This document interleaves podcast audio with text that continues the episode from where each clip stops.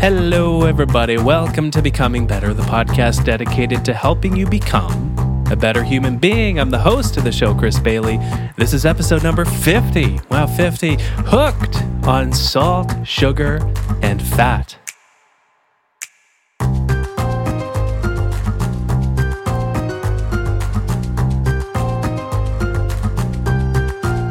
It is an honor to welcome Michael Moss to the podcast. Michael is a Pulitzer Prize winning investigative reporter, and he's the author of the number one New York Times bestseller, Salt, Sugar, Fat. He's now out with a new book called Hooked Food, Free Will, and How the Food Giants Exploit Our Addictions. Do yourself a favor right now.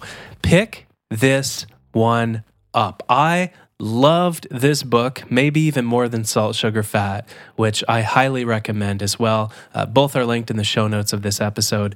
Uh, like some of you, I read a lot of books about food as somebody who has had a lifelong passion with food, you could say.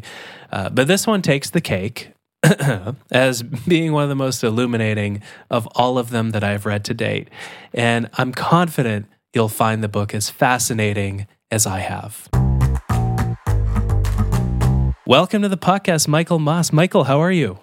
I'm really good, thank you. I'm sorry we had to move you inside. The birds were chirping outside. The the dogs were. it sounded like a lovely forest scene, almost like paradise. Uh, I and unbelievably, I'm in Brooklyn, New York, where you're getting that forest scene. Uh, it was a lovely day. It will be a lovely day, but it's but it's really great talking to you, even inside. Yeah, you too, man. I, I want to kick off our chat. But I, I loved the book. First of all, I, I, am I am hooked on on this book, for lack of a mm-hmm. better term. Um, I, I, read the whole thing in two days, and I think anybody listening to this right now uh, will find it equally captivating and compelling. And I want to kick it off by talking about just how addictive food can be. Uh, to give folks a bit of background in researching this book, you spoke with researchers who study drug addiction, uh, chemists who work for processed food companies. You poured through uh, troves of internal documents as well. Uh, I'm curious at the end of the day, after connecting all of what you learned in this deep dive, do you think that processed food is addictive. Yeah, I mean, you know, if you had asked me that five years ago before I started this, I would have thought comparing Twinkies to heroin was nuts. But I'm now absolutely convinced that in many ways these these products in the grocery store, and it's not just kind of the snack foods, it's so much of the so much of the center part of the grocery store, what I like to call fast groceries these days, are ultra processed foods are actually in kind of some ways even more problematic than than cigarettes, alcohol, and and and drugs. And the, and the main way um, that that happens is that the industry has discovered how to tap into our basic instincts, our deepest basic instincts, mm. to make their products um, you know, not only desirable, to make us want more and more of them and sort of exploit those basic instincts of ours. So, so, so I think what makes them so much more powerful, even the drugs, is that they're using us as unwitting conspirators um,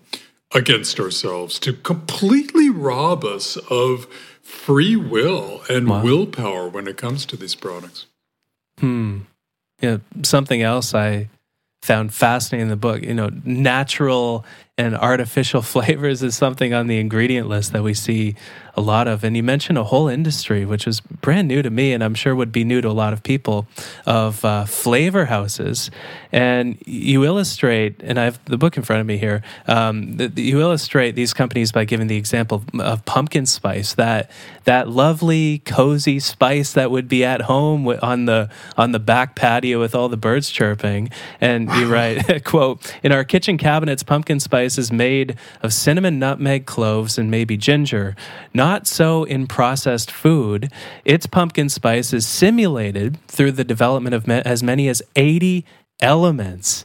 Um, uh, this idea of a flavor house what didn't even occur to me that it's such a thing might exist i'm curious what you learned about this industry in particular and how they work Right. So, so these are chemical laboratories. You walk in and there's, you know, mountains or walls of, of glassware, right, that they're mm. using to to mix and match and reformulate. Their job, um, by and large, is to sort of come up with tastes and flavors and smells um, that that aren't necessarily natural, but that mimic the natural flavors in food. Um, and and and yeah, when I first went in, I was really kind of focused on just kind of like looking at that creature called pumpkin pie spice, which is like all over the store in, in, in, the fall, right? Yeah. But but then something really kind of surprising happened as as I spent time with the flavorists at this one particular chemical house in, in New Jersey.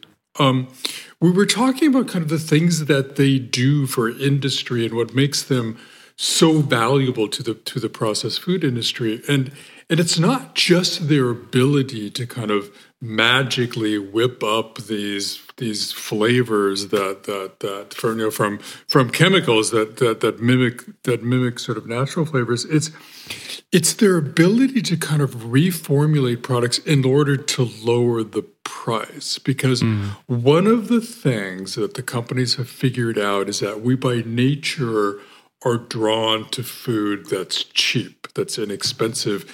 Historically that meant you know that that that that that caused us to expend the least amount of energy in hunter gatherer societies that only made sense that instead of running down an antelope for dinner you would just grab that aardvark that was sitting there as a way of vo- avoiding energy expenditure. And so and so the companies realizing that we by nature are drawn to food that's inexpensive put enormous effort into finding ways to knock 10 cents off the price of a box of breakfast toaster pastries, mm. knowing that our brain will get excited about that. Do the ways in which they manipulate the flavors then uh, take advantage of the fact that we love as much flavor as possible, or is it really just a, about cost?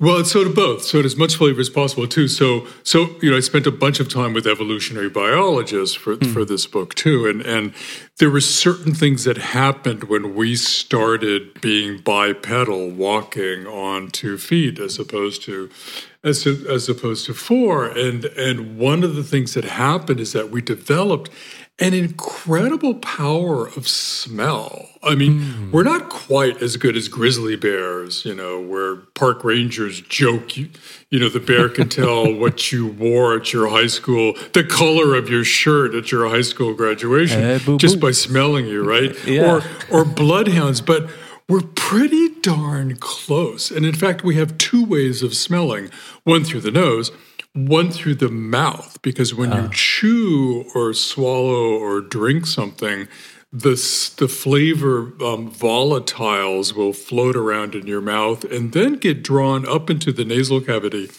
where the olfactory bulb sits right below the brain and sends powerful signals to the brain. And so, so when you talk to these flavorologists at these chemical labs, they'll explain to you that that you know, the flavor in food is something like 70, I've forgotten the number now, but something like 70% of it is smell versus wow. taste from from the taste buds. So so our natural draw to flavor is is both for the flavor itself is something exciting and then the ability of these companies to use these artificial flavorings or natural chemical flavorings to reduce the cost of the food to get us even more excited.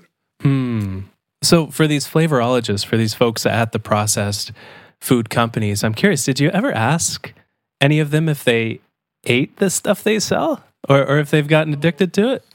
Oh, well, um, I don't think I asked that of the flavorologists per se, but I have been so surprised in talking to kind of key officials in the processed food industry to find that so many of them don't touch their own products, either because they mm. know better from a health standpoint or because they lose control. I spent some time with the former general counsel, the top lawyer for Philip Morris, who, you know, which used to be not only the largest tobacco manufacturer in North America, but for many years, it was the single largest manufacturer of processed foods because it bought the old New York company General Foods, bunch of icons in the grocery store, and then Kraft and then Nabisco.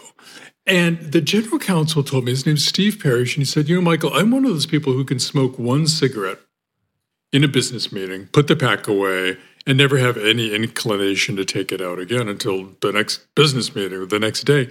But I can't go near a bag of our Oreo cookies without losing control and eating half of the bag. So so yeah. he was one of those many people who didn't touch their own products for fear of, of, of, losing control and realizing that he did not have the willpower to to resist the, the sort of mm. exquisite engineering that goes into these products.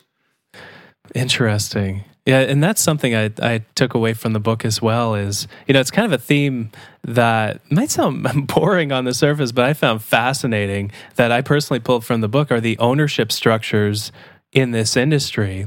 Uh, you described Philip Morris buying up Kraft at some point, uh, but you also described how processed food companies themselves uh, in their history have bought up dieting companies. Can you describe a bit of what you found in, in that regard too? Oh my gosh, yes. So, you know, not only are they exploiting our sort of basic instincts for things like cheapness and variety and calories and, and speed, convenience, but they're even exploiting our efforts to regain control of our habits. And so, Back when obesity was starting to climb in this country, starting 1980, none other than Heinz, you know, the ketchup country company, condiment yeah. company. It it also owned um, a division called Ore-Ida potatoes, and became you know the champion at creating you know many varieties of frozen um, French fries, um,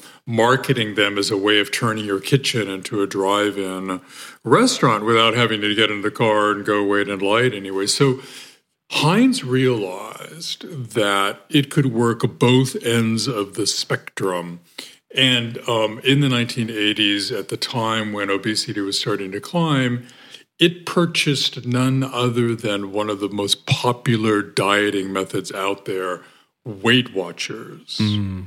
Um, and when it did so, the other processed food companies took notice and began buying up other popular dieting methods, including Slim Fast and South Beach Diet, and even Atkins.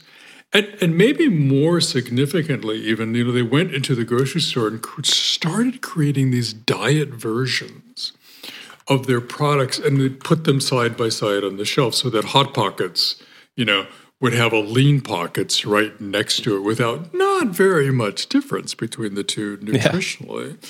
But but but it was just sort of this, you know, from a marketing perspective, it was just brilliant on the part of the processed food companies because they had us going both directions at different times. And depending how vulnerable or strong we were feeling in terms of motivation we'd be buying one or other of their of their products yeah, it's fascinating, and this is one of the things I love about the book is how you paint this uh, longitudinal picture of, of how the industry has changed. I, I just pulled up a couple articles while while you're chatting. Uh, you know, Heinz buying Weight Watchers for 71 million, and that was 78. And you also mentioned that um, the move toward overeating as a society happened suddenly, starting right. in the early 19. 80s, which appears yes. to be around the same time. Why was this time such a pivotal moment?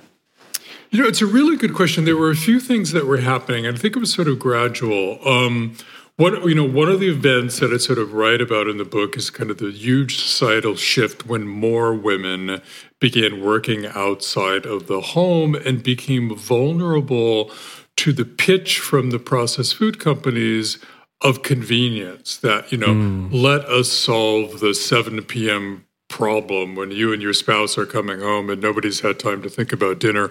We will provide that dinner for you. So that was one of the big movements. And then, you know, seemingly overnight one day in the 1980s, it became socially acceptable to eat anything, anywhere, anytime. Parents stopped telling their kids to, you know, to sna- not snack in between meals.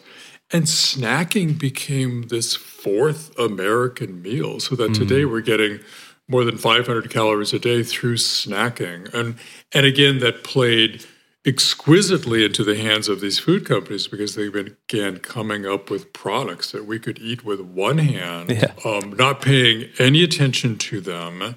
And, and it's that mindlessness that sort of drives drives mm. overeating on our, our, part as much as anything. Mm. Yeah, and this is uh, I feel I'm just heaping praise, but I feel the book is uh, deserved of it as well. You know, you write about all these levers that processed food companies take uh, that take advantage of to get us to eat more.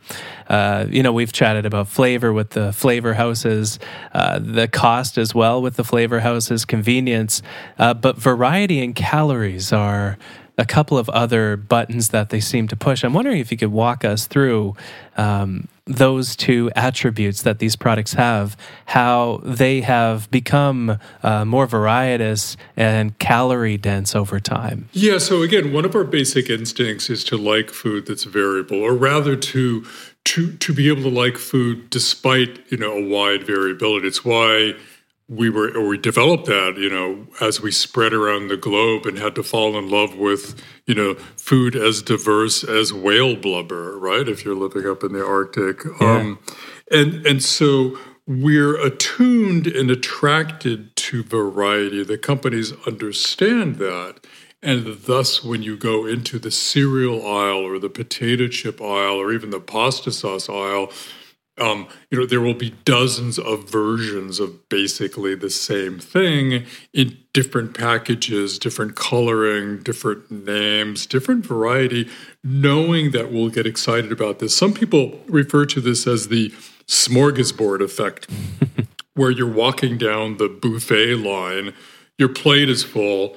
Maybe it's even your second trip. You're full, but you see something new. Mm. It's hmm. exciting and you'll put it on your plate and you'll find um, you will find room to to eat that um, calories is probably of those three things sort of the cheapness the variety i think calories is even more significant though when mm. it comes to our trouble with food because we are designed to be attracted to calories for much of our existence that was a life and death matter and so we have sensors in our gut, possibly in our mouth, that tell us how many calories are coming in. The brain registers that and gets excited about there being more calories. Not only that, but putting on body fat for much of our existence was a really good thing. It enabled us to, our brains to grow, to enable us to get through hard times, enable us to have more offspring, more babies, right?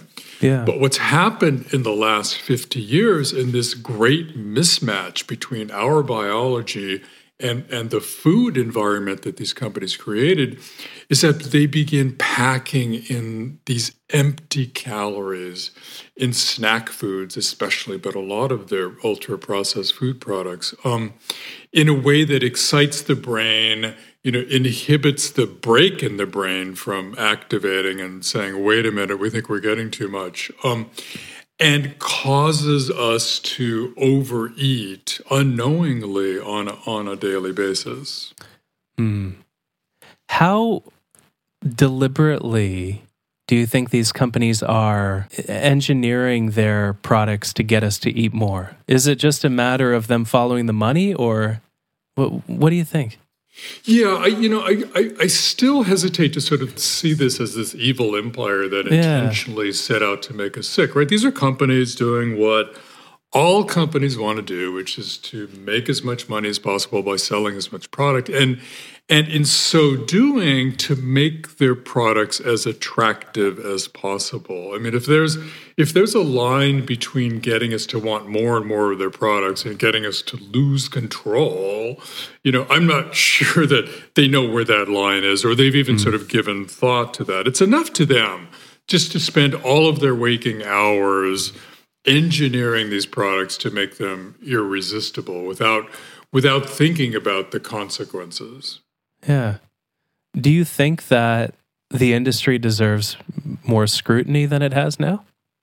Well, I think it's getting more scrutiny. And I think one okay. of the big questions now is is, you know, what role can these companies play going forward as more and more people care about what they're putting in their bodies? There was a meeting a couple of years ago in Florida with investors where the heads of the biggest companies got up and confessed that they were losing the trust of consumers. And so they've been scrambling in the last few years to, mm. you know, try to modify their formulations in a way that would um, cause less concern, you know, in, in us. And in some ways, I think it's made it even harder to go shopping and tell good food from bad food because they're doing some things that you know, falls into kind of the sinister, cunning arena really easily. Uh, you mentioned something with the nutritional labels too. Yeah, that was that was one of the most surprising things to me because I've been one of those people that advocates that we look more closely at the labels of products, the fine print called the nutrition box, right? Yeah. Which tells us how many calories are there and fat and protein and da da da. But I had no idea that, well, two things. One, it's really confusing, all that data. I mean, I still can't look at a nutrition facts box and really tell what that means. Yeah, There's it's like, like, a bunch of words to me. And oh, yeah, words and numbers yeah. and percentages ah. and a ah. lot of like ingredients. And it's and it and it's mixed because some of it is telling us we need more calcium, and some of it's it's telling us, well, we should probably be doing less sugar or something. But so it's like this crazy quilt of things. Well, yeah. guess who invented the nutrition facts box? It was not the government regulators or consumer advocates who are supposedly after these companies, you know, on our behalf. It was the processed food industry seeing that mm. as a way to to get us to worry less about what is in their products and and it kind of it kind of speaks to another basic instinct of ours is that we love information for information's sake one of the scientists mm. I met calls us infovores. Oh. And it almost doesn't matter what the information is, but but just kind of having all these official looking numbers on the box is, is somehow comforting to yeah. us when we look at these when we look at these products. So so yeah, that's that's kind of one of the ways. The other the other thing that they've been playing with lately is protein because in some nutritional sense protein might be a bit of a wonder kid. It, it may slow down your appetite, reduce cravings, make you feel fuller faster so you so you eat less. And so what are the companies have been doing?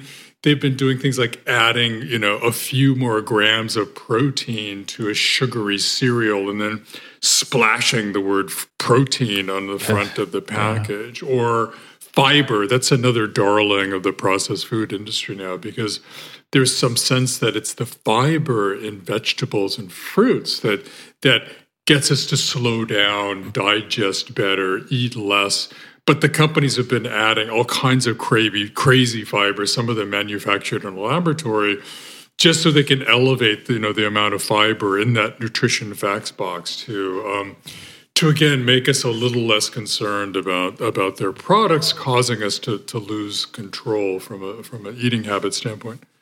Yeah, and, and that's that was the most frustrating part about you know uncovering a lot of these uh, I guess we're all kind of infovores or whatever the the word is. You right. know, I was looking at all the stories and studies in the book, and it was just so frustrating. Where you know the demand goes to a point where we want more protein, and so these companies say, "Okay, we found some chemical compound that happens to be you know, called protein or whatever. Let's add that to the to the concoction here." And you just imagine somebody pouring a blue chemical into a beaker and that boiling over.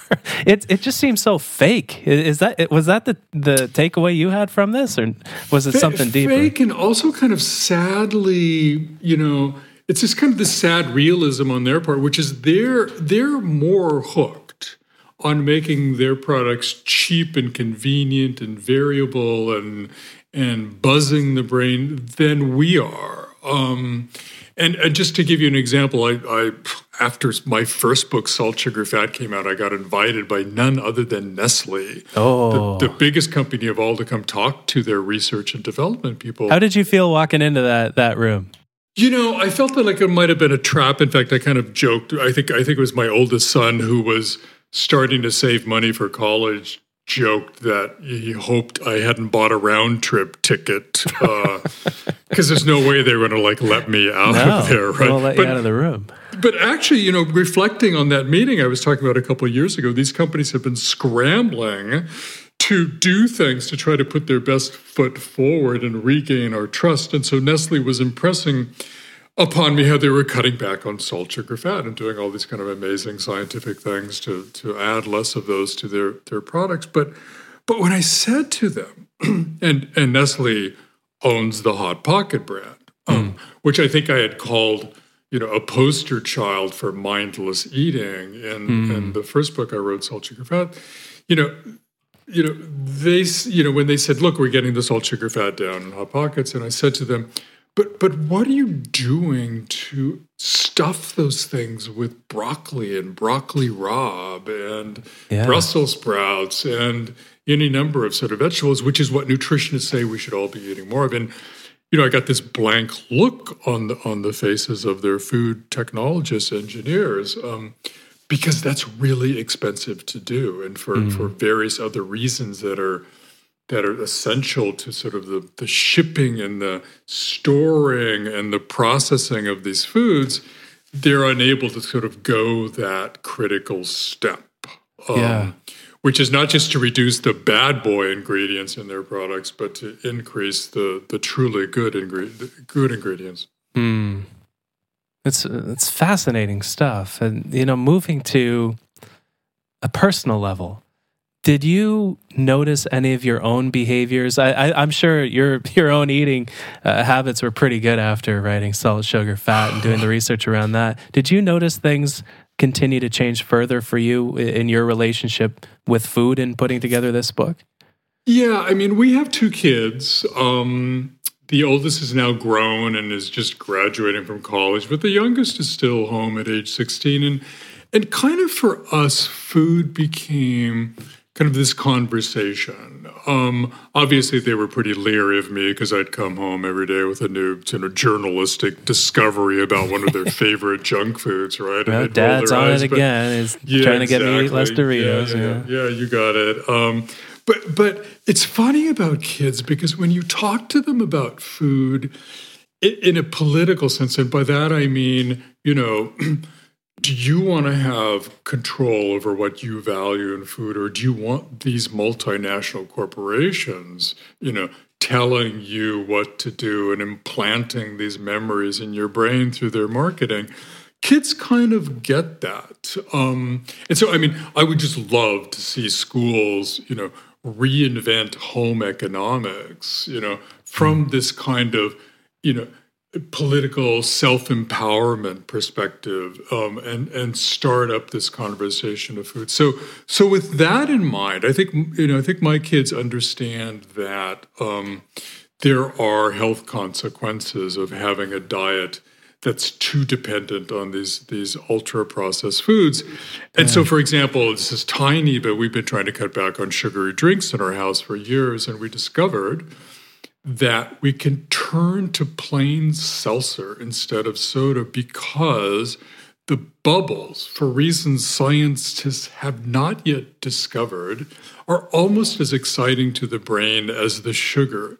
And, oh. and, and, and so even my 16 year old can drink plain seltzer and be satisfied by, by, by that, um, which is really, which is remarkable to me on another level too, because I kind of had this realization a while ago that many of these things that the industry uses as weapons against us salt, sugar, fat, convenience, inexpensiveness, a variety are things it stole from us that we used to have. And so, for example, before there was sugary soda, there was plain seltzer, right? Yeah. There's a town in Germany called Seltzer where they've been debating for hundreds of years the merits of the this natural spring water or that one. And so I love this idea of empowering ourselves by turning the tables mm. on the processed food industry and taking back stuff they stole from us to to to reclaim it and make it work for us rather than against us.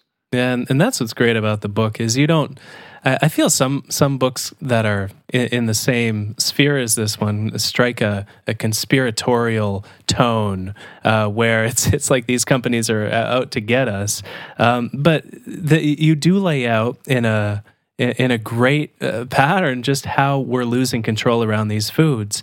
Um, and, and I, I know, you know, as a journalist, uh, you you probably believe that knowledge is power. But you know, right now, maybe a, a note to finish up on is you know about two billion people. You you write are, are uh, either overweight or fully obese.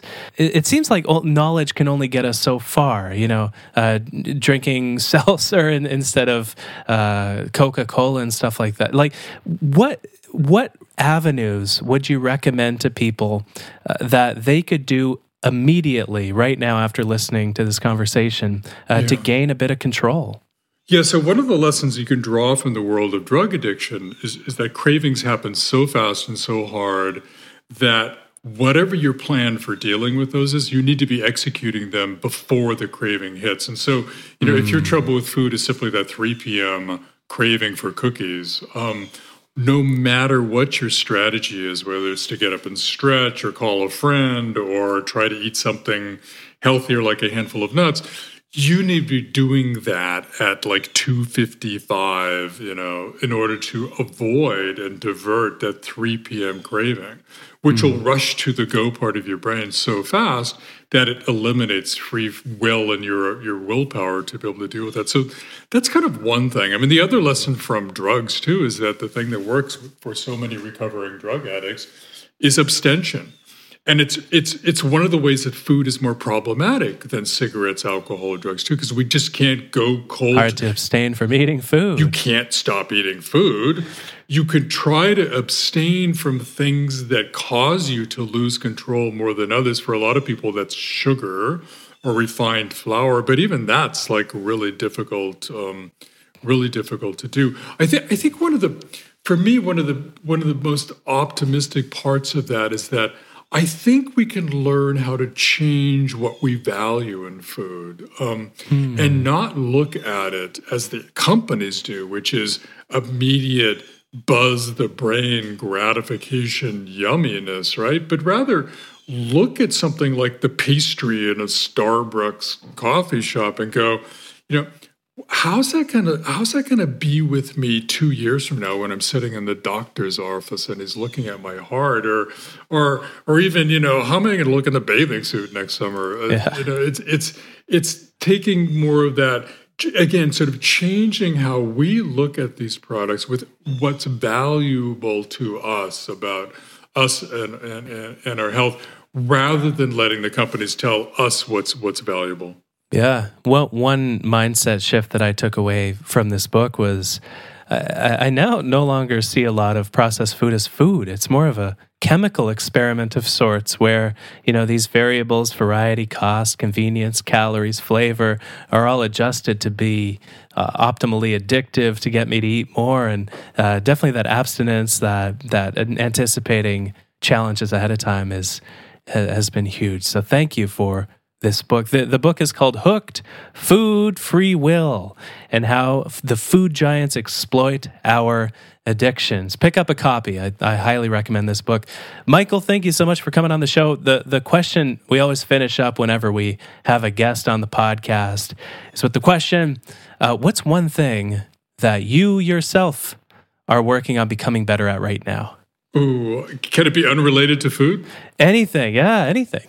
So, I'm climbing mountains these days, oh. unbelievably. I know, but by but that do you of, mean you're writing another book? No, literally climbing mountains. I was on, I was on Mount Rainier last week out of out of Seattle in when a storm hit and the temperature dropped to one degree and the the wind speed was gusting at 97 miles an hour. We had to abandon the tents and dig a snow cave, right? And this oh, is man. training for this is training for even more severe mountains. But one of my kind of personal things that I do is kind of have this immediate overreaction to situations um. and and sort of express alarm. It usually goes away and I calm down, but but that's just kind of my immediate reaction. So we were we were on the mountain doing some training when somebody noticed that somebody's sleeping bag had blown away and was oh, going oh, down the mountain. And i like i kind of like screamed because i thought it was mine. And i you know i thought it was like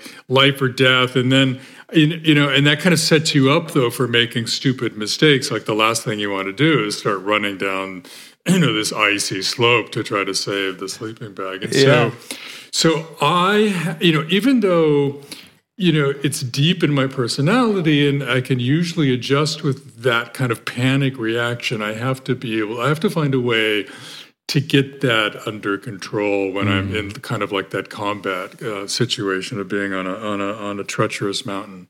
So that's the thing I'm working on. Don't ask me how I'm going to do it. Yeah. But but uh, but I'm going to try. God help you.